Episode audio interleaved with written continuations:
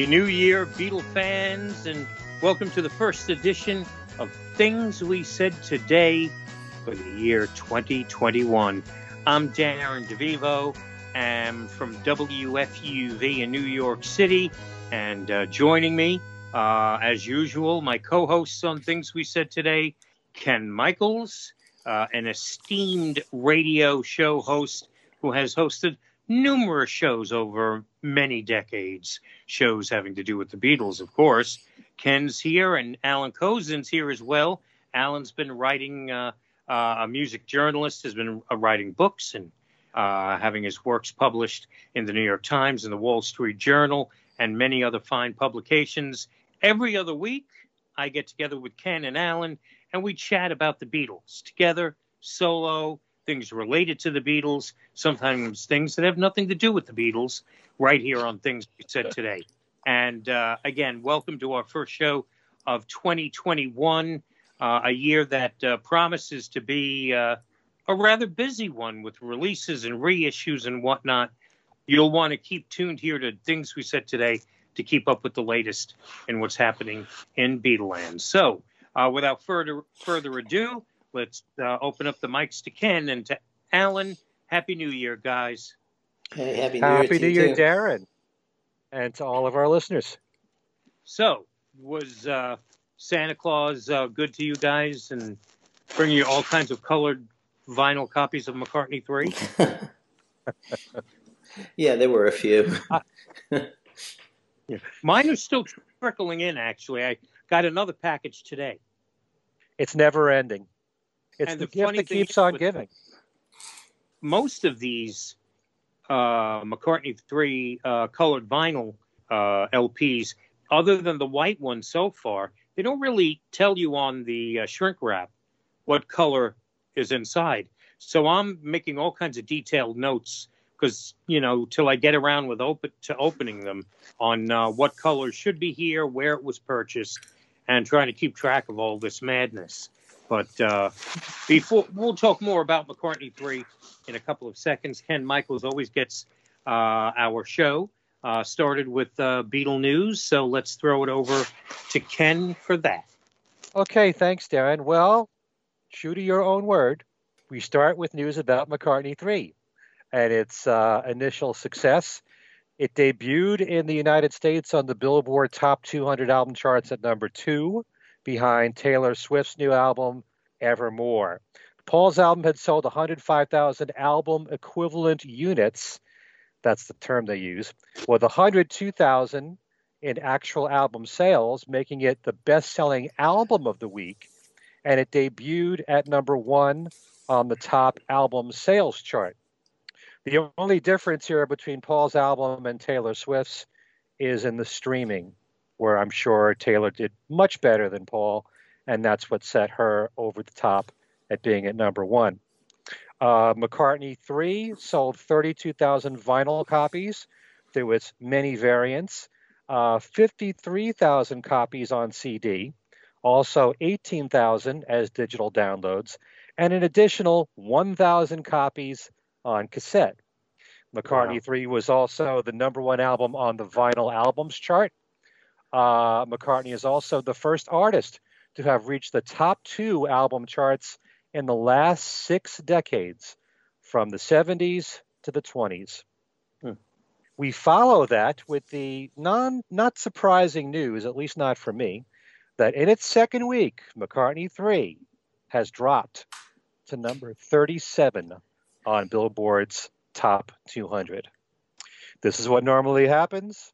All the fans, the loyal fans that know about its release, buy it the first week or two weeks of its release. And because it doesn't get any support really from radio, then it's just left to die. And in the case of Egypt Station, Egypt Station debuted at number one, was off the album charts in four weeks.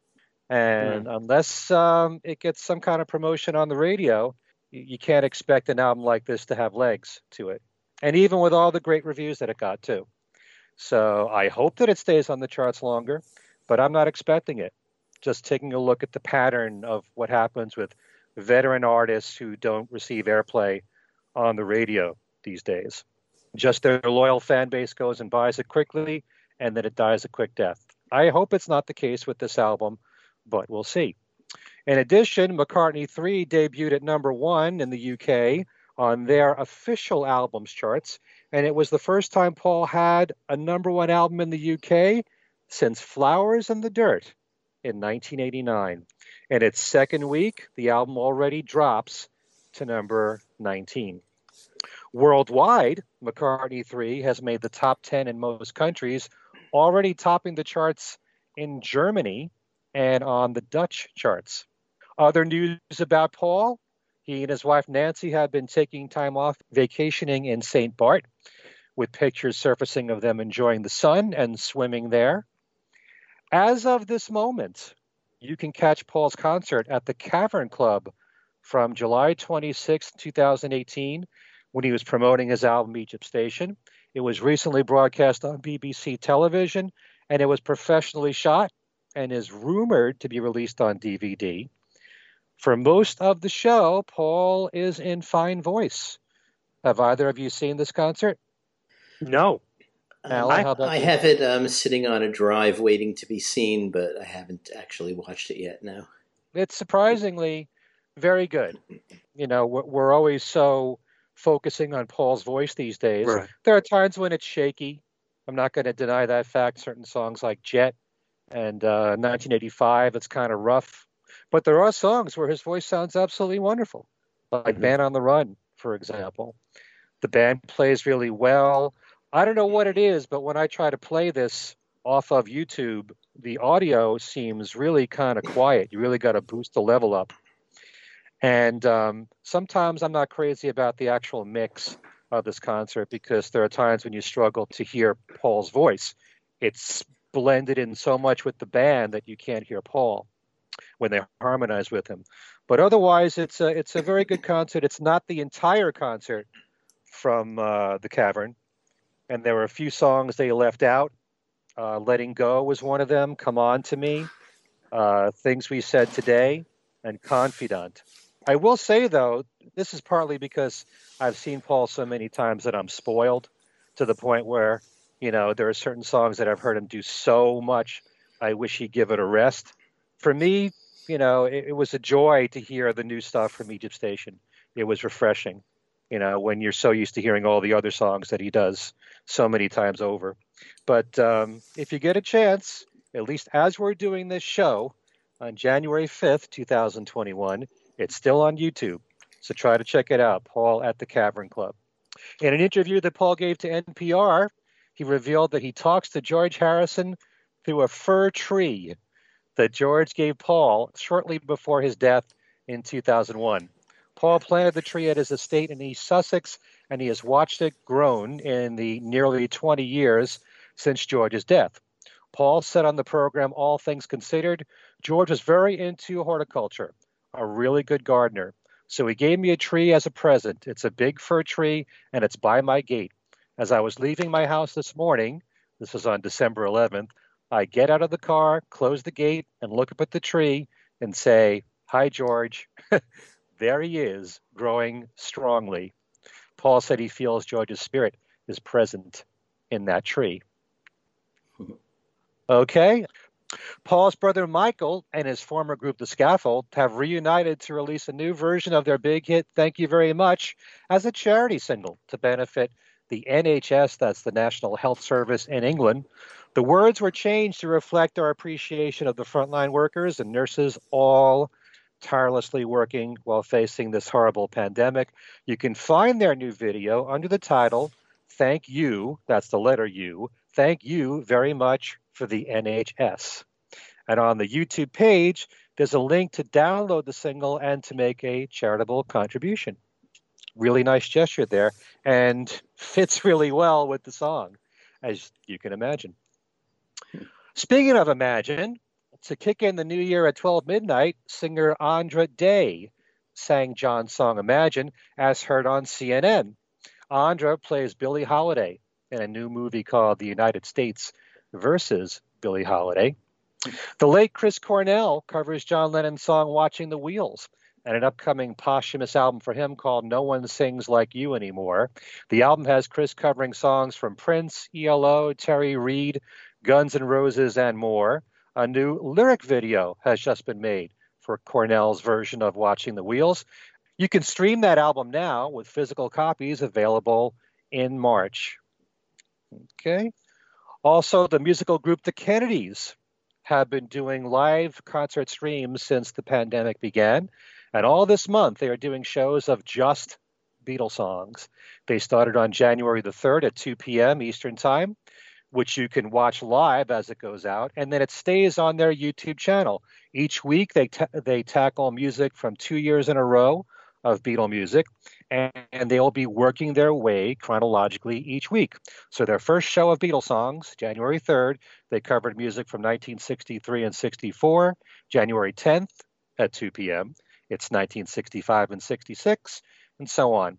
If you're interested in watching, just go to their YouTube channel. That's the band The Kennedys. Okay. Uh, we note the passing of Israeli virtuoso violinist Ivry Gitlis, a classical violinist who played with the Plastic Max as part of the Rolling Stones Rock and Roll Circus. The band made up of John and Yoko, Keith Richards, Eric Clapton, and Mitch Mitchell from the Jimi Hendrix Experience. Uh, while the band performed Yer Blues for this event, they also performed Yoko's song Whole Lotta Yoko, which had Gitlis playing with them thanks to the folks from the Nothing Is Real podcast for this information. You know more about Ivry, Alan. Uh, why don't you pass that along? Yeah, I mean, not an awful lot. I mean, he was um, in the 60s, he was sort of beginning to make a career for himself. And, uh, you know, you see him in the Rolling Stones Rock and Roll Circus video. That whole lot of Yoko is, you know, it's basically a jam and you know he's fiddling away. Uh, he was sort of you know young enough to sort of catch the spirit of that, but um, you know his the main part of his career was really in classical music. I think he played some jazz too. Um, he he never got extremely famous in the U.S. Um, even in Europe. Uh, you know, people knew who he was. I never actually saw him play live. Uh, so I, I, don't know an enormous amount about him. Um, I, I, would say, generally speaking, he's probably certainly to us and our listeners, they're probably most famous for his interaction with John Yoko, Eric Clapton, Keith Richards, and Mitch Mitchell in that one concert. Yeah, not, not quite a concert. So he was mainly he was mainly well known in Israel then. I think probably, yeah and, and a bit in Europe. Yeah, I mean, even a bit here. I mean, people knew he was, but he didn't. He didn't tour an awful lot in the U.S. So, uh, and uh, the, there aren't a lot of recordings either. So, so that was really his big moment. Okay. All right. Well, finally, we note that it's a very difficult time for those those of us who love the British invasion music of the 60s, we just noted the passing of Chad Stewart of Chad and Jeremy. And on January the 3rd, we learned that Gerry Marsden has also passed away. Gerry was the lead singer of Gerry and the Pacemakers. The group scored many big hits in the 60s, the biggest in the US being Ferry Across the Mersey and Don't Let the Sun Catch You Crying. The group's version of the classic song, uh, You'll Never Walk Alone, from Carousel, was not only a number one song in the UK, but it became the anthem for the Liverpool Football Club. He had many connections to the Beatles, having been the next act that Brian Epstein signed following the Fab Four, and George Martin produced their early records. When George Martin wanted the Beatles to record How Do You Do It as their first single, they reluctantly recorded it, but wanted their original material on their singles instead. George Martin gave in to their request and offered the song to Gerry and the Pacemakers to record, and that became their first hit. And it also went to number one in the UK. The Beatles were friends with Gerry and the band, and there was even one day, October 19th, 1961, when both bands were joined on stage and uh, they called themselves the Beat Makers. and this was at Litherland Town Hall in Liverpool. There are photos you can find of both bands together, even one where they're posing with Roy Orbison.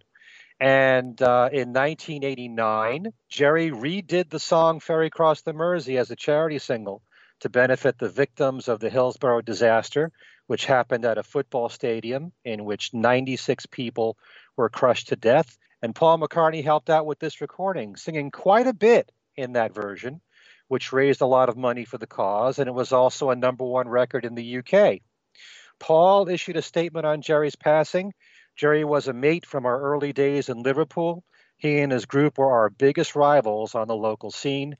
His unforgettable performances of You'll Never Walk Alone and Ferry Cross the Mersey remain in many people's hearts as reminders of a joyful time in British music. My sympathies go to his wife Pauline and family. See you, Gerry. I'll always remember you with a smile. And Ringo sent out his statement God bless Gerry Marsden. Peace and love to all his family. Gerry died after a short illness following a heart infection. You guys want to comment just a little bit about uh, Gerry Marsden? It seems as though uh, it was very quick, from what I understand. Um, Gerry getting sick and, and passing away, and the family being devastated. Uh, when I was uh, just picking around some facts that I shared on Facebook a couple of days ago, I didn't realize that they jumped out of the gate rather quickly, Gerry and the Pacemakers did, with three consecutive number one hits.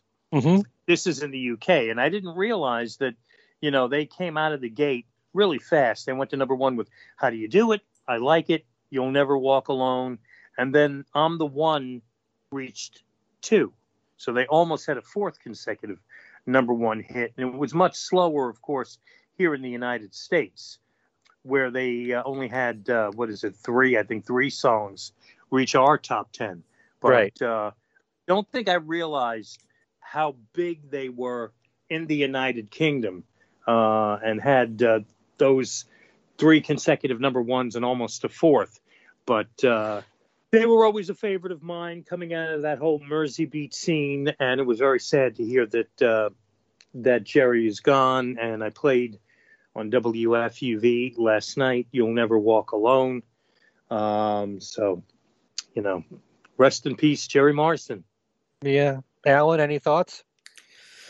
Um, you know, I always like those records. Uh, they never get quite, you know, became the kind of group that the Beatles became. Uh, you know, at the time in, in say, 63 or so, they were uh, much closer. You know, um, Gerry could do a, a, credible account of, of how do you do it. I mean, I thought the Beatles one was credible too but uh, but but he was willing, uh, and it and it seemed actually in a way I think we, you know with the wisdom of hindsight as we look back at that we see the Beatles saying well you know we have a specific thing we want to do and we don't want to do that, and Gerry Mm. being a more commercial kind of guy you know wanting the hit. I also I can't remember what their their, their film was called, but I, I've I've seen it, and it's uh, Ferry Cross the Mersey. Oh yeah, duh. that's, that's exactly what it is. yeah, and uh, you know, it, it was it was okay. I mean, I, I didn't see it until way way later, uh, and and so I was sort of looking back as, as a you know anthropologist almost, you know, and looking at this sort of you know Liverpool group movie thing, and it, it's it's not quite a Hard Day's Night. I mean, in fact, there's a, a huge gap between Hard Day's Night and that. Um, Mhm. but uh, but you know, it was sort of enjoyable, and they played, and it was you know the old jukebox movie thing. But yeah, you know, I mean, he he in one way didn't have the kind of endurance that the Beatles had, in in the sense that you know they went that whole path from Please Please Me to Abbey Road, developing all the way, and Gerry and and the pacemakers petered out a bit before that, and yet they were there. You know, they were. He he Hmm. was always turning up playing, and uh, you know he he seemed like he was uh, you know what what they call a goodwill ambassador. You know, I mean, he seemed to be always out there, sort of as the the face of the Liverpool band scene that stayed in Liverpool, didn't go to London, didn't get, you know, musically ambitious the way the Beatles did and others, although not many others from Liverpool, but so yeah, I mean, he was definitely part of the ecosystem, let's say, and uh, and and I I always enjoyed his stuff. Yeah, I mean, around that time of 1964, here in the states, anyway. I know it was earlier in the UK, but uh, there was that flood of British invasion groups mm-hmm. uh, that came out and into 65, and there was so much great music. And, um, you know, I remember hearing Ferry Across the Mersey and Don't Let the Sun Catch You Crying, and those, those songs really have stayed with me my whole life mm-hmm. as favorites. And I love the sound of Gerry's vocals on them. But um, there's actually a bit of a similarity in a weird way between uh, the Beatles and Gerry and the Pacemakers in that, as we just noted, the story about How Do You Do It being a song that the Beatles didn't want to release as their first single because they wanted to, to go out with original songs. And then Gerry had a number one hit with it in the UK. Well, as Darren just said, the first two songs there, How Do You Do It and I Like It, went to number one. And George Martin and Brian Epstein offered Hello Little Girl to Gerry and the Pacemakers. Mm-hmm. And Gerry said because the, the first two songs were up tempo songs, he really wanted the next song to be something slow, more like a ballad. So he turned down Hello Little Girl, although the group did record it. Mm-hmm. So the song that he chose was You'll Never Walk Alone, which went to number one. So, in the case of both the Beatles refusing How Do You Do It and going with their own original material, and Gerry and the Pacemakers going with You'll Never Walk Alone, their instincts proved to be right on both counts. There's no telling if Hello Little Girl would have been a number one song for Gerry and the Pacemakers, but because Gerry turned it down, then George Martin and Brian Epstein offered it to the Fourmost. And their version of the song became a top 10 hit in the mm-hmm. UK. So it was still a successful song anyway.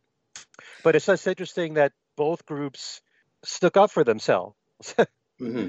and, uh, you know, said they wanted to record a certain song or their own material in the case of the Beatles. And it both worked in both cases. They proved to be right in their instincts. Mm-hmm. So I find that whole aspect really fascinating.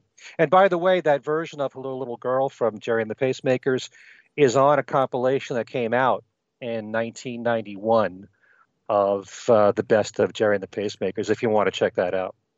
So, yeah, but I always loved Gerry's voice. I loved, he did a cover version of the song I'll Be There, which is a Bobby Darin song. Bobby did it first and Bobby wrote it. And I love, love, love, love uh, the Gerry and the Pacemakers version of that song. And, uh, you know, Gerry's voice really helped to carry those songs that's really sad, you know, losing two key members of the British invasion all within a span of a few weeks. Yeah. So, so back to you, Darren. All right, Ken. Thank you very much. And uh, now on to the uh, meat and potatoes of this edition of Things We Said Today.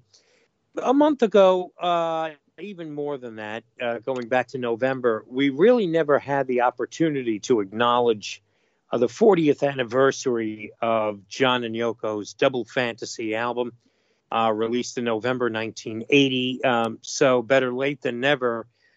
We kept discussing through December, uh, uh through my battle with COVID 19, uh, the fact that we really should discuss the 40th anniversary of Double Fantasy, and of course, the 40th anniversary of John Lennon's murder.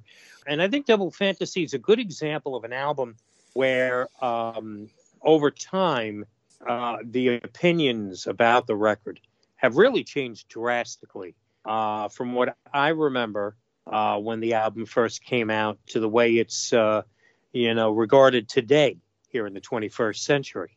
So uh, so for today's show, uh, we're going to take a look at Double Fantasy 40 years later, the album from John Lennon and Yoko Ono. So I guess I already revealed one of the initial impressions, one of the initial thoughts I have about the album is how the reaction to the album today is very different from um, what happened in 1980 when I vaguely remember, and I was still, uh, yeah, I was 15 years old. And what I remember, long, long before the age of the internet and all kinds of music publications, the reaction to Double Fantasy was leaned on the negative side, which I remember disappointed me when the album came out.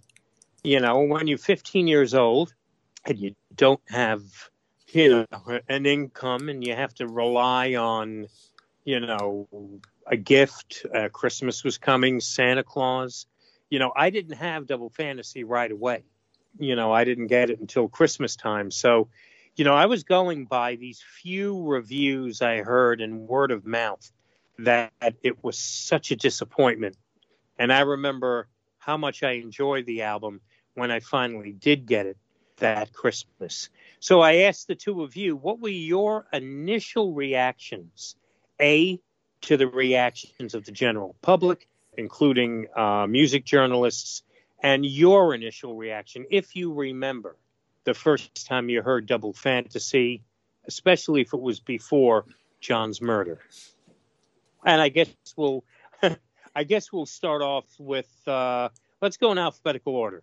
Uh, let's start off with Alan. you go in order of age too, I suppose. you know, oddly enough, I, mean I mean, wasn't I've, going there. I, I've read about how the reaction was so negative to it, but I don't remember that. Um, and it wasn't like I wasn't paying attention to it because I remember being very excited by, you know, first the rumors that he was recording again, and then, you know, the the news that an album was actually going to come out. I mean, uh, you know, he hadn't done one for five years, and uh, and and basically the most that we knew was that he had said, you know what, I've done my thing. Uh, I don't really have to do anything anymore, and he had fundamentally retired. And I think everybody, or at least a lot of people, had had more or less accepted that okay, that's the way it is, and we, you know, might as well respect his. Um, his desire to do that, he has given us enough in a way. So when the album came out, uh, I was sort of right on it and um, and and loved it from the start. And I don't remember the negative reaction, but you know, it could also be that um, you know the events, as one might say, you know, very what was it like three weeks after it was released, he was shot, right. and and that kind of in a way reset everything in such a big way that maybe I've just put out of my mind any negative reviews or, or anything I'd, I'd, read. I mean, I must have read them. I mean, it was it was a journalist already at the time. I was keeping up with what other people did. I just don't remember it being that negative. Um, That's what I was going to ask you, Alan. In 1980, at this point, had your career as a journalist started at that point? Yeah, I've been writing since um, the mid to late 70s. And um, uh, the first thing I did for the Times was 77. So so yeah, I was sort of maneuvering into a position where you know I could become the Beatles desk or something, but but it hadn't happened yet. You know, I was still really freelancing right. and classical. But I, I, remember going to get the record and uh, really liking watching the wheels. Uh, that that to me was sort of the centerpiece of the whole album. But I but I liked all of it, and I liked the dialogue between you know John and Yoko. The fact that in a lot of cases, these songs really did seem to answer each other, uh, and and I thought that was was kind of a cool effect. Also, I thought Yoko's songs were were really not bad at all. And uh, you know, I mean, she can. This is one thing that happened a little bit after that. You know, when that album "Every Man Has a Woman" came out, that mm-hmm. I think John right. had arranged as a, a, birthday present, and Elvis Costello, all kinds of people covering her stuff. You know, what was immediately clear to me was that these were really good songs. I mean, you could dislike her voice if you wanted, and I can totally understand why people did. But if you get past that and listen to them as songs, they were really quite good. And, and that album, I thought, did a great job of proving that. Um, but that was later, you know, like like two or three years later. Uh, on this, I, I, just thought it. I just thought it all worked. I thought the, the it went back and forth seamlessly. I was not one of these people who you know, made a cassette of just John songs and listened to that. Mm-hmm. I, I, I sort of thought, okay, this is their intention, you know, and it also does seem to work. So when I put it on, I just played it straight through. and also, uh, you know, another thing that was was kind of interesting is I a few years later met this guy who he, he had approached me because he wanted to do some collecting and didn't know quite where to start um, with unreleased stuff. And he had heard through he knew my sister and he had heard basically some stuff that I had, and he really wanted to get some of it. And you know, and I was pretty free with just giving people things. You know, it didn't have to be a trade. A trade was cool if if if someone had something. But he calls up and says, "The one thing I have that you might want is this autographed double fantasy." And I said, "What?" You know, I mean. And he said, Yeah, you know, I was walking down the street on 8th Avenue and I saw John and Yoko, and we were just walking past a record store. So I darted into the record store, took the album, threw a $10 bill at the cashier, and went out and had him sign it. And you know, and I said, well, you know, that's a little crazy. You really don't want to, you really don't want to trade that for copies of tapes that I have. You know, it's just, and he, you know, the so I I thought I had talked him out of that and was just gonna you know make him some compilations of stuff, and he called the next day and and he faxed me the picture of the back cover where it's autographed, and he calls up and says, "Well, what do you think?" And I said, "Well, what do you mean?" And he said about the the cover. And I said, Well, it's nice. It's really nice. Um, and he said, No, but I mean about a trade. And I said, Look, you, you totally don't want to do this. Well, you know, after a while of telling him that, I thought, okay, finally, I have done my duty in, you know, telling him that he doesn't want to do this. And if he absolutely does want to do this, I'll give him a whole lot of stuff. But it will never be worth what that is. And I said, yeah. But why would you do this? And he said, Well, I have another autographed John Lennon album. It's Imagine. And I said, Well, did you see him autograph it? And he said, No, I bought that. You know, I bought that at an auction. And I said, But you saw him do this. You have a story. You have the whole thing. And he said, Yeah, but I like the Imagine one better. I said, okay, fine. So, you know, now we hear that there are maybe 10 autographed double fantasies in the world. so that's my other double fantasy story, not having anything to do with the music itself, but it's a very cool thing, I gotta say. So you have so you copy? you have it. Yeah. Yeah. Yep. It now lives with me in and, Maine. And did they just sign it? did they just sign it or did they personalize it to this guy? No, it's just signed. It's just signed, and only John signed it. Yoko didn't. Um, I did okay. fax it to Mark Lewisohn, um, who at the time was doing uh, authentications of autographs for Sotheby's, uh, and he looked at it and said, "Yeah, that's that looks real to me."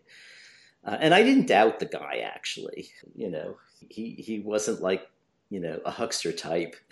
He was just you know some guy who wanted some tapes and had that and uh, mm. gave him a lot of tapes, gotta say, and upgraded him for a while when better versions turned up. But uh, you know now now he lives out in Nevada or something like that. So um, we're we're we're still vaguely in touch. But uh, huh. but that was a that was a very cool event. I gotta say. Did Yoko sign it too? No, just John. I don't okay. know if he didn't ask Yoko or she didn't feel like it or what, but uh, you know, I don't know how long they wanted to be interrupted standing on Eighth Avenue too. Um, right. So so there it is. I mean that that that transaction must have been really fast. He sees John and Yoko coming towards him. Yep. And he happens to be right near a record store. Yep. Runs in, gets the album, and gets outside. Wow. Yeah. Okay. Yeah. He just took the album and threw the money at the. He didn't like, you know, wait to pay in a, you know, relaxed way. He just he, he knew right. he had to catch right. him so yeah, I mean, I, I, I didn't know at the time that there were only ten of them, although I didn't think there'd be that many because it was only three weeks, you know. But still, uh, when I found out there was ten, I thought, wow, that's incredible. And maybe there were eleven because whoever calculated the ten probably didn't know about mine. right. Where did you hear the figure ten? A few years ago, um, I think one went up for auction, and in the description, uh, it it talked about there being only you know ten known copies. Hmm.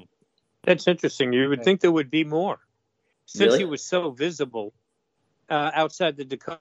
So many people supposedly waited to meet him, Hmm. maybe get an autograph, and be- it was the new album at the time. Yeah, you would Uh, think there, there must be others out there that you will never know about. could be. True. It could And like be. you said, he only had a few weeks to do this, so Yeah. Uh, your your initial thoughts, Ken? I was absolutely thrilled. I was on a cloud when this album came out. And one thing that you got to remember is that back in the 70s, it was common practice for every major artist, really, for the most part, to put out an album every single year. And you got used to it. If Mhm. for an artist to take a couple of years off was rare. So when John left the public spotlight, when he chose to do that, um, I would always hear these rumors that John is back in the studio and he's working on a new album, and I would get my hopes up, and nothing would happen. And when I heard in 1980 that that was about to happen, I didn't want to get my hopes up again. But when more word came out in the press about it to make it really official, I was starting to believe it. And I was working at a record store at the time. And when the single for Starting Over came out and we got it in the store, you can imagine what I felt like holding that 45, waiting five years, Yeah. almost six years really, for the first record from John, you know. And um, I loved the single initially. Uh, it took me one or two listens and I was hooked on the single. I do remember there being some negative reviews, mainly that that Yoko stuff sounded more cutting edge. It was more modern, whereas John's stuff sounded like it hadn't changed since he last left the studio. And that didn't even seem to bother me because John's songs to me were so strong. And like um, like Alan said, I love the dialogue between the two of them. I never did what some people might do and and just record John songs and put it on a tape and only listen to John stuff.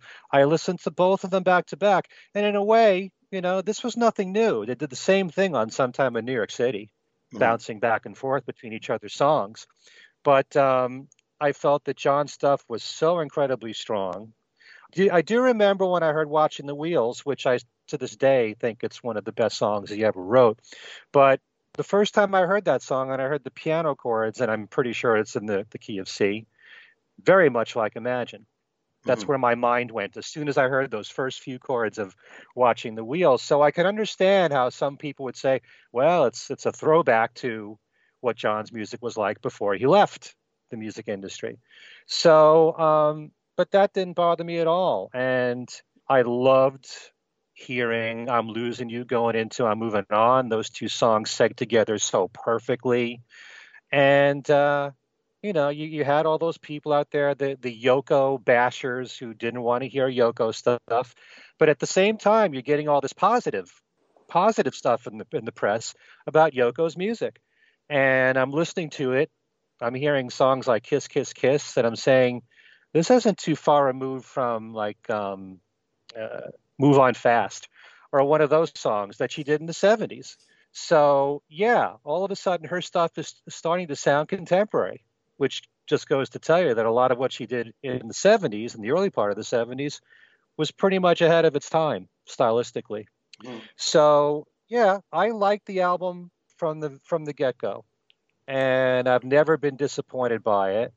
I know there are a lot of people who like to make that that uh, analogy of you know here's John. He's a happy man now. He's married. It's about domestic bliss the kind of stuff that they were critical of Paul for the very beginning of his solo career. But if that's how he was, he was honest and he was saying how he felt at the time. And I love the fact that there was so much publicity surrounding the album and he was doing a lot of interviews. And I couldn't wait to hear John's voice on any interview because it had been so long since we heard from him. So I was thrilled when the album came out. I've never been disappointed by this album at all. And those seven songs, I really look at as being, you know, chestnuts in in uh, John's solo career. Mhm. I know you you once said, Alan, and I always remember this, that if you took John's songs from Double Fantasy and Milk and Honey and made it one album, that could be the best solo album of John's of John's career. and I kind of I kind of believe that. But still, when I listen to Double Fantasy, there's no way that I won't listen to it without going back and forth between John and Yoko stuff because yeah. that's how they envisioned it. Yeah, yeah. I mean, that's the intention. I mean, we we hear a lot now. I mean, certainly from Ringo about how nobody listens to albums anymore. But um, but in those days we did, and that was uh, it, it's it's nice when an album had some structure and uh, intention and. Uh, and and that definitely was one. Uh, you know, you got the sense that like the Beatles on their albums, it was carefully sequenced. And uh, I'm not saying the Beatles were the only ones to do that, but uh, you know, this was a, I, I thought a really, really well crafted piece of work, and that song for song they were quite good. I, I was thinking, it's funny, I forgot having said that about you know John's songs from Double Fantasy and Milk and Honey. Um, possibly being his best album. Uh, I because I was thinking this afternoon, I, I wonder if this actually is his best album or not. Because when when I hear it, I think it is, but when I hear uh, Imagine and Plastic Ono Band, I think they are too. You know, it, it's uh, it, it's hard to pick out from him what's the best. It's easy to pick out what was the worst. For me, that's sometime in New York City. And my feeling hearing this was a little bit like my feeling hearing Mind Games. You know, I mean after Sometime in New York City, I was actually really pretty disappointed. I kind of thought that he might be losing it, you know? And so, you know, hearing Mind Games was. I was, you know, driving along uh, when I was in college uh, and heard it in the car and thought, "Wow, he's back! This is good," you mm. know so this was was in some ways the same kind of feeling. You know, you turn on the radio and hear starting over or watching the wheels, and it's wow, that's that's good stuff. And it's what what you said about the um, the negative reaction being that Yoko's stuff was more cutting edge and that John's was old fashioned. Um, mm-hmm. Yeah, that didn't bother me because old fashioned John to me was you know still up in the zenith of Western Civ area. So you know, it's like not like I'm going to turn my nose up at that. Yeah, you know, li- listening to your the two of you, and uh, again, um, as I've pointed out in the past, I'm uh, the youngest of the three of us. Uh, Rub it in. Hearing, listening to your your recollections, um, I'm sort of envious because you, you you came upon the album's release with a more knowledge than I had at the time, and I was at the mercy of what I would hear word of mouth, whether that be in school from classmates or people that I know. I didn't have, I didn't really have any fellow Beatlemaniac friends. I was, I, I often joke around that growing up in the 70s, uh, my grammar school, it was uh, each class would be half Kiss fans, half disco fans, and mm-hmm. then there was Darren, who was into Paul McCartney and Wings and the Beatles. Mm-hmm. Um, so uh, uh, you know, I, I, hate to say this because I'm I'm a such a proponent of Yoko today, but I do remember the uh, generalizations made about Double Fantasy. Oh, it's half Yoko stuff, and it's not any good, and uh, letting that affect my opinion and maybe even uh, dump water on my excitement about a new John Lennon album coming. I do remember hearing, uh, just like starting over on the radio for the first time. I was in the car and thought, that's a great song. But again, as I pointed out a little while ago, I'm 15 years old. I'm at the mercy of handouts from my parents or from, you know, my grandparents for money. So, you know, you bought records when you were able to find enough quarters on the ground. Uh, mm-hmm. Uh, and I didn't wasn't able to buy starting over at that point. And when the album came out again, I was not really a priority for me at that time. And you know, uh, I mean, I'm an only child. Christmas time would roll around. You know, it would always be. Um, I'd make a list of things uh, that I wanted for Christmas, give them to my to my mother, um, that was sort of my letter to Santa, quote unquote. And I don't think I even asked for double fantasy that year. But it just so happened that my parents went Christmas shopping the day after John's murder, December 9th. And my mother, I, I vaguely remember my mother telling me when she arrived at the record store at the mall to pick up, you know, my gifts to buy my, you know, the stuff I'd asked for. I mean, they had moved all of the John Lennon records and Double Fantasy was brand new to the front of the store. And it was her hunch that, you know what, it's not on his list, but he's going to want this album, mm-hmm. you know, and she bought, she bought Double Fantasy for me. And I don't remember over the course of December. I want to, that's a little poem for you folks. I don't remember over the course of December uh, my views on the album. I just know that after his passing, I recall hearing a lot of John songs on the radio before, you know, Woman was released as a single and watching the wheels, uh, probably on in New York City on WNEW FM. I would venture to say they were playing almost all seven of John's songs, you know, on the radio, and I liked them all. So I'm sure at some point I would have gotten Double Fantasy, but come Christmas morning, 1980, there it was and um, from that point on, and having the album myself and being able to form, formulate my own opinion, it's always been one of my favorite John and Yoko albums. Although I will admit, being rather young, only child, living with my folks, three room apartment, the end of Kiss Kiss Kiss was rather embarrassing. to be playing on the stereo. so I tended to always like do my own little home fade out with the volume knob uh, until it was over and move on then uh, into what was cleanup time, the next yep. track. And at the top, when we started this di- discussion, my perception of Double Fantasy was one of coming from a negative place, negative word of mouth uh, reviews and opinions about the album. And today, double fantasy is almost universally well regarded. I do get angry when I hear any negative Yoko stuff about her seven songs. And I also, when you occasionally stumble upon an opinion, for example, on Facebook about people feeling that uh, John was too domesticated on Double Fantasy, that really angers me, that view.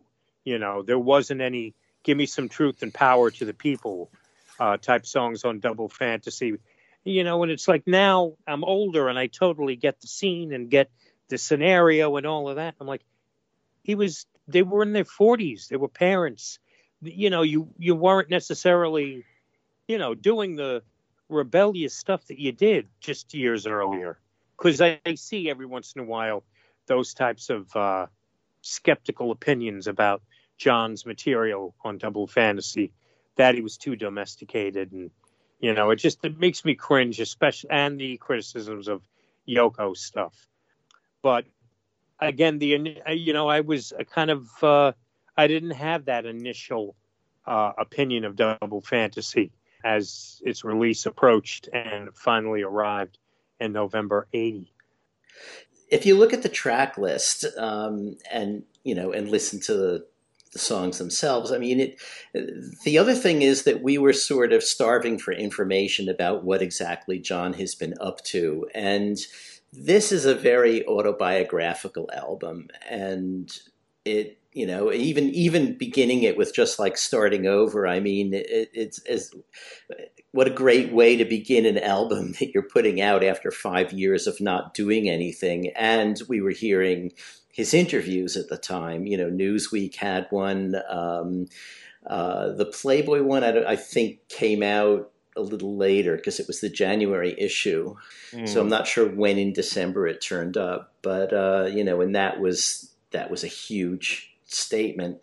But the songs themselves, you know, uh, the reporter who did the Newsweek interview, Barbara Graustark, who later became the art editor at the Times, she went on WNEW and played some of her tapes of the interview, and I remember recording that and uh, and listening, and you know you could hear him already saying, you know, dealing in a way with the people who thought it was too throwbacky, calling starting over, uh, you know, his Elvis Orbison number, you know. So it was, mm. you, you, could see what he wanted, but also, you know, okay, starting over, uh, not just his career, but the song itself is is really a song to Yoko and uh, clean up time. You know, that's a lot of these songs have to do with issues that came up during the you know that five years we weren't seeing him and the fact that Sean was born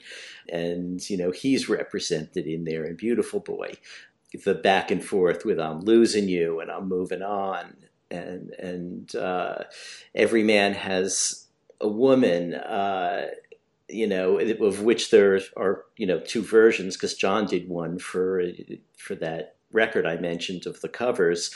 So and woman as well. You know, you you have his. This is a long way from you know I used to be cruel to my woman and beat her. you know, and kept her apart from the things that, that she loved. I mean, in in in a way, it's hard not to hear this one, this song "Woman," um, you know, without sort of reflecting back on you know the distance he'd come. Um, so, you know, this was an album that told us an awful lot about what he was thinking, what they were both thinking, and what they were doing, and that was something that we really, uh, you know, those of us who were that into this, that we really desperately wanted to know in 1980.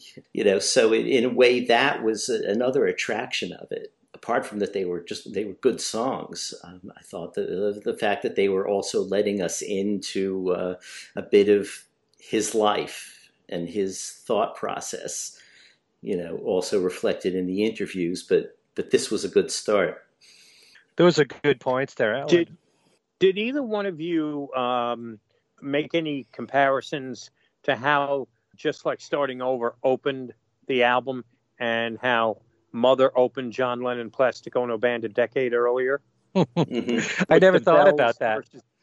You know, when it first came out, that never even occurred to me until John right. brought it up. Yeah, John in did. An interview. I had never heard at at that point. I had I had never heard Mother, and I didn't own the John Lennon Plastic Ono Band album yet. It was actually I remember uh, I think in the months following his death, I had some Christmas money, I guess, or birthday money, and I remember buying John Lennon Plastic Ono Band, Imagine, sometime in New York City, and possibly Rock and Roll. Uh, and it was the first time I'd heard those albums.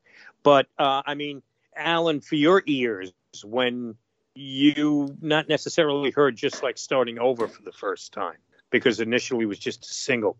But then when you became aware of the fact it was going to open double fantasy, did you make any connection between the uh, maybe subliminal message John was sending out by opening Double Fantasy this way with chimes as opposed to the creepy tolling of the funeral bells a decade earlier. Yeah, I don't remember that I did. Um, I, I, do remember hearing John talk about it, but I don't know that I had made that connection before he mentioned it. I mean, I, would like to say and that I did, but I didn't. And Ken, you knew the song "Mother" and John Lennon Plastic Ono Band at that time, right? Yeah, sure, of course. Okay. okay. Yeah, but I didn't connect again because my co-hosts are older than me, folks. but you know, I, I, do think it's really important what Alan just talked about. Um, if you think about it, yes, this is a very autobiographical album, and it's John and Yoko telling you what their lives are like at that moment, the good and the bad. And it's not like when you hear I'm losing you going into moving on, that is not a couple that's getting along there. I mean, it wasn't no. a perfect relationship, and they're being honest about it. And at the same time, if you listen to Just Like Starting Over, which more than ever makes perfect sense to be the lead-off song on the album, you know, John did say that he looked at his life at that moment as though it had just started, like nothing else happened before that. It's him and Yoko moving forward together as a couple. This is how it all begins. He's wiping the slate clean. And that's, you know, cleanup time is very much, you know, the same message. So um, right. it's really, uh, it's a fascinating. John always was extremely personal. He was always telling you where his head was at at that moment throughout all of his solo albums, whether he was thinking politically with the songs on Sometime in New York City, or you know, you listen to um, Walls and Bridges, and there are songs there that deal with the struggle of a, of a relationship with Yoko. You know, I think of Bless You that way.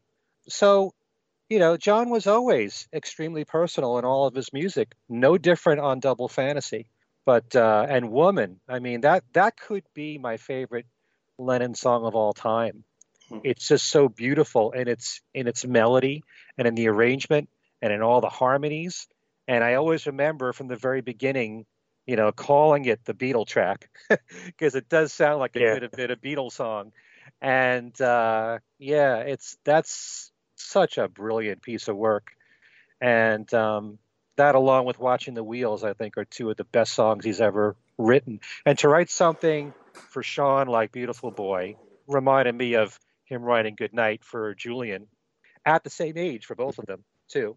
So, yeah, I mean, in many ways, this album is painful because we associate it with John's murder, but because, as always, he was so personal in his in his music, you knew exactly where his head was at at this moment. It makes it, you know, even more painful to listen to especially considering the fact that, at least based on everything that he said in his interviews, he was so happy at that moment, you know, in time. Mm-hmm. Yeah. So, what do you guys think of the stripped down version? I love it. I never realized how much double tracking makes a difference in the vocals, because uh, you know, and I realized that with some of the Beatles stuff that I've listened to, you know, how much more raw and intense it could be when it's just you know, one single vocal that's used in the song. It sounds certainly much more alive. You know, mm-hmm. I wouldn't necessarily say that I like it better than the version that we know of Double Fantasy because some people prefer stripped down now. Mm-hmm. Um, just like they prefer Let It Be Naked. Some people prefer that over Let It Be. It's the same idea in a way. You know, a lot of people like less polish you know, and everything being more raw mm-hmm. that way, and uh, you know, maybe less production, take away some of the uh, the brass in some cases, and it has a totally different vibe that way, like you're really in the studio with John mm-hmm. and Yoko. I think it, the songs are. Mm-hmm. I think it reduces the distance between John's stuff and Yoko's stuff in terms of being cutting edge. I mean, without all the production, there's there's lots of sort of raw stuff on John's songs too that make it uh, a, a, much more modern sounding album than it did at the time in a way. Uh, you know, I like it a lot. I, I listen to it today, and uh, but that said, I, I doubt that I've listened to it ten times in the ten years it's been out. Just because you know, I, I was perfectly happy with Double Fantasy as it was and I, am always interested in hearing alternate mixes. So you know that was fine, uh, and I thought it was I thought it was well done, and I thought it showed lots of aspects of those songs that were more buried and hidden on the fully produced record. But uh, you know, I don't see it supplanting the uh, real one, as one might call it in the way that uh, you know, and, and I don't think that uh, a, a stripped down "All Things Must Pass" will necessarily supplant the original either. I just think that it would be good to hear. Thank you for saying that. I mean, I think, I think that you that... both know my my feelings about this because we even talked about this briefly with McCartney Three, how a lot of fans now are preferring less production, less influence from producers on the music of the solo Beatles. So um, yeah, I love Stripped Down. Don't get me wrong, but it, it can't take the place of the way Double Fantasy first came out. Much the same way that All Things Must Pass, Cloud Nine, so many of McCartney's albums that had producers, I like them the way they came out. I'll like stripped down versions too, but probably not as much as the original versions. Yeah. I like what you said, Ken, about the fly on the wall feeling that you get uh, from the stripped down double fantasy because I mean I I think it was a fantastic job Jack Douglas did with the main album, mm. uh, the production that was done on the main album, so that you know providing us with an alternate way to listen to it was more just that an alternate way, but a lot of it was you know, when I listen to the stripped down version, it gives me an opportunity to really pay attention to the musicians Um, mm-hmm.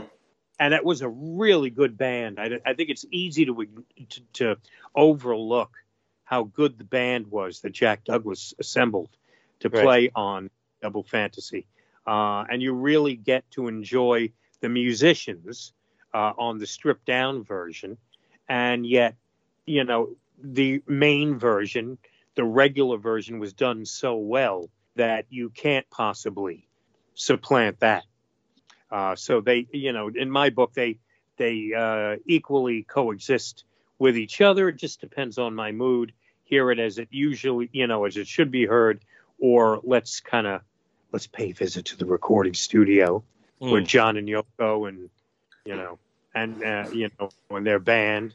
I didn't realize what a really cool guitar. Well, I guess I did when I met him at the Fest for Beatles fans, but I don't think I ever realized what a cool guitarist Earl Slick was mm-hmm. until I met him and and hear the stripped down Double Fantasy. And I've always been a massive Tony Levin fan. Mm-hmm. It was a great band, and you get that comes through on the stripped down version of Double Fantasy. And Hugh McCracken too, one yeah. of the greatest yeah. session guitar players. I want to jump off Double Fantasy just for a second. You know, Double Fantasy was conceived as being the first part of uh, John and Yoko's heart play. Uh, their wheels were already uh, in motion for there to be the sequel, Milk and Honey. Uh, and the pieces were already in place for the next album. Uh, there was also talk of a solo Yoko Ono album, whether or not Walking on Thin Ice was going to be part of the album or not, I don't know. But there was a few things that were discussed that could very well have happened in 1981. And one of the more common things is hearing that Milk and Honey would have come out, and then with those two albums, Double Fantasy and Milk and Honey, John and Yoko were going to tour. Okay, as so we know, there, there uh, was definite there was definite talk that they were going to tour. Yeah, right. We all know that the best laid plans got thrown out, and Milk and Honey didn't come out until January 1984, a little over three years after Double Fantasy, and it definitely lost a lot of luster. Uh, and you know, it it came off more as a sad event as opposed to what we probably would have thought of Milk and Honey had it come out the way John and Yoko would have liked, mm-hmm. as a, a, fresh continuation uh, of what we had heard perhaps just months earlier. Your take of Milk and Honey, mainly the fact that John's material, of course, was raw because it, the six songs uh, were never completed in the studio. There was still work to be done uh, and Grow Old with Me was still in demo form. What are your thoughts on Milk and Honey, taking into consideration that John's material was still raw and unfinished, but Yoko went ahead and finished off and polished up her six songs. In many ways, the way Double Fantasy was um, linked conceptually, Milk and Honey is disjointed sounding. Would you agree with that? Ken? I would. I would agree. Yeah, yeah, it's a very good point that you're bringing up there, Darren. But I, uh, where's where John's uh, material is concerned, I grew to love those recordings as they were, and even though you've said that those songs were unfinished, I, I honestly think that you know nobody told me it's perfect the way that it is.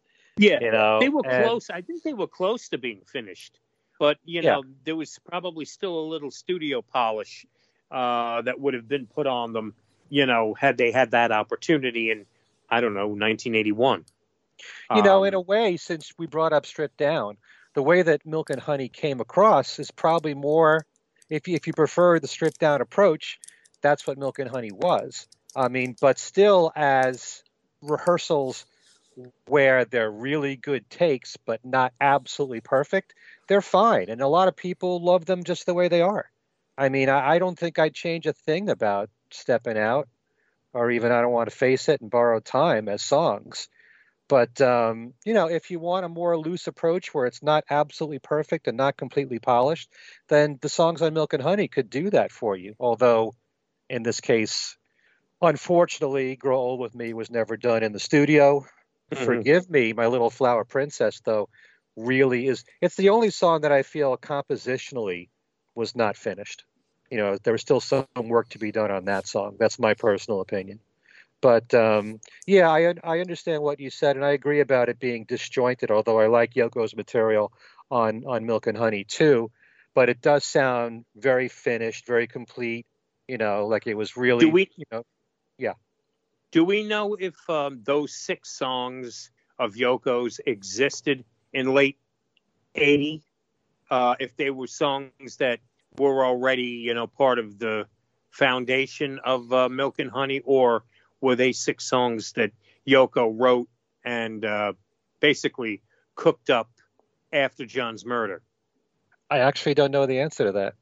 Do you, Alan? I don't either, but the players uh, are.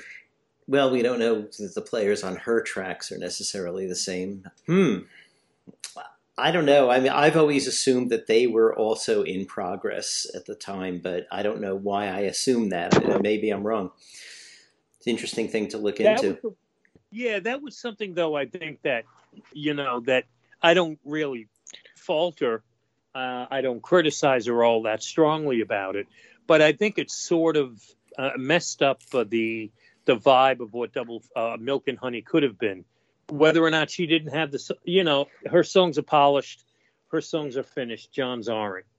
They're also disjointed thematically, whereas Double Fantasy, all the songs, you know, locked together. Makes me off actually wish in a way that Milk and Honey was released as an all John album of these unreleased songs and maybe some alternate takes of double fantasy tracks. And Yoko did, you know, saves her six songs for, you know, her own album. But anyway, I'm, you know, now I'm splitting hairs and However, Let Me Count the Ways was written before John wrote Grow Old with Me. And Okay. since they were both fans of Robert uh, Browning and Elizabeth Barrett Browning, you know, those two songs seg perfectly together. And in fact, you know, Yoko's recording of Let Me Count the Ways, she made it like a piano demo to go right into John's recording. well, that would, I guess, be the one exception. Yeah. Milk Money because the rest of the record just a collection of songs. But that's something that always just always struck me that Milk and Honey wasn't well for many reasons, but wasn't really what it could have been. Um, because that I remember the anticipation. Oh, the next album is coming, the sequel, or what could have been the sequels, a double fantasy, and then getting it and loving John's songs. And I like Yoko's too. I didn't think they were as strong as the seven on Double Fantasy, but ultimately feeling like it's a letdown after what Double Fantasy was, which was such a strong record in so many ways. I still love the songs, especially that John did on Milk and Honey. And, um, you know, if anything, it was an indication that he had more strong material coming. So, yeah, um, song per song, there's a lot more great material from John and Yoko on Double Fantasy. But I don't think John Lennon's catalog is complete without those six songs from John on Milk and Honey. Mm-hmm. Yeah, I actually would love to hear more from those sessions, and maybe we will someday. You know, and and maybe questions like, are Yoko songs like "Sleepless Night" and "Oh Sanity" are they songs that originated from the Double Fantasy sessions? Were they late '70s compositions of Yoko's? And give us an opportunity to hear "Nobody Told Me" being worked on in the same session at cleanup time. Maybe I'm pulling songs out of thin air were worked on, you know. So maybe someday we'll get that uh, Double Fantasy Milk and Honey Sessions box set, which I think would be a great listen. Yeah, it Oh, could have been. It could have been very different if they had sequenced, say, um, "I'm losing you" and "I'm moving on," and then put "I'm stepping out" after that. could have been just thematically a bit That's different. good. Uh, you know, who knows who they, they they may have thought of it uh, and rejected it, but uh, yeah, uh, Milk and Honey. Yeah, obviously it it never was going to sound as good as as Double Fantasy, but I think I think at the time I at least just accepted it as unfinished, you know, or as finished as they could get it. I mean, there were a couple of places you thought maybe he could go in and and uh, do a better vocal. but uh, you know, it's it is it is what it is. Uh, grow old with me. You know, again, it's a demo, and um, nobody told me I thought could use. He, he probably would have sung it again if if he were alive. I think that was probably more of a scratch vocal. Pretty damn good scratch vocal. It's a pretty good. Upset. Yeah, yeah. I think he could have done better though, and I think he would have wanted to. But who knows? You know, maybe, maybe he can. I mean, I'm stepping out sounds totally finished to me. So yeah, it was a bonus, and it was you know a while later. But I think you know everyone sort of understood that this wasn't going to be finished stuff. It was going to be in progress. But we were lucky to hear it. And to me, "Grow Old with Me" is such a tearjerker, and uh, the fact that he wasn't around to do that one properly in the studio, what a crime! Yeah, you know. And I do like the the version that came out um, on the John Lennon anthology with George Martin and Giles Martin adding orchestration. And they just uh, put out a new version on the Give Me Some Truth uh, compilation, mm-hmm. which sounds like different takes of Grow With Me mixed with the orchestration that was used from the John Lennon anthology. So, but yeah, I'm glad that a few a few people have covered "Grow Old with Me" because that's a song that should be noticed in John's catalog as as one of his best and a perfect wedding song. It was for me. mm-hmm. So uh, I actually had four wedding songs, one from each Beatle, and the one from John that we picked was "Grow with Me." So yeah, could I ask one question to the two of you? Mm-hmm.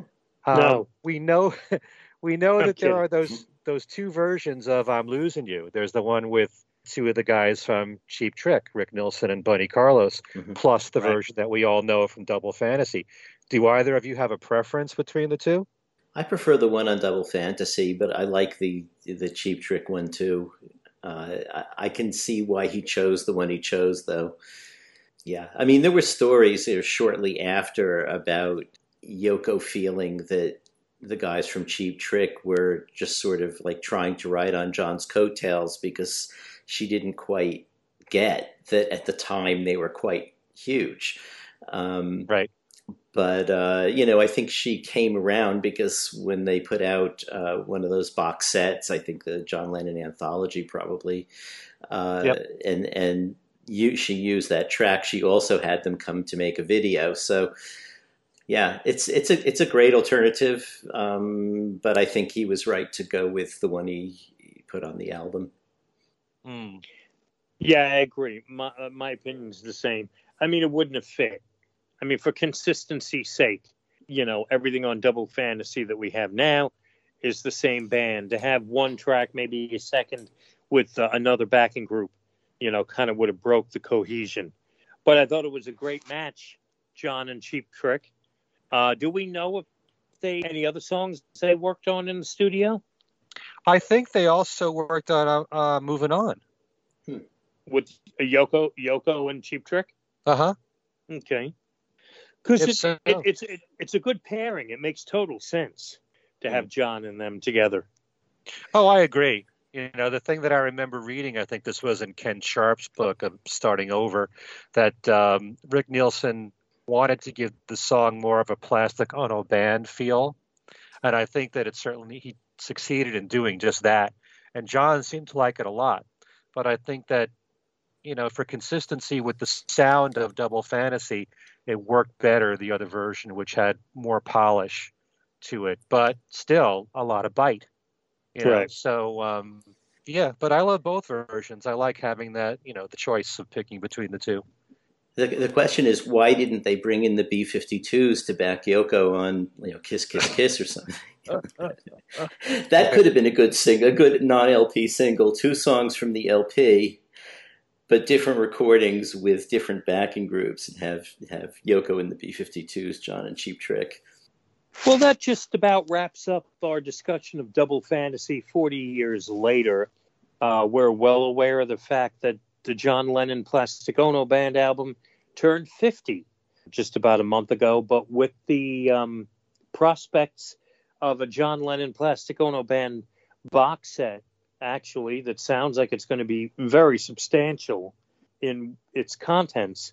We'll be, uh, I'm sure, spending an extended period of time discussing that album uh, on a future show and a future edition of Things We Said Today. We have the book to go along with the upcoming box set. The book came out, and uh, we will, uh, I think, on our next show, maybe uh, delve in a bit. I just got my copy. I really haven't spent any time with the Plastic Ono Band book, but um, knowing the box set for Plastic Ono Band, the album was coming.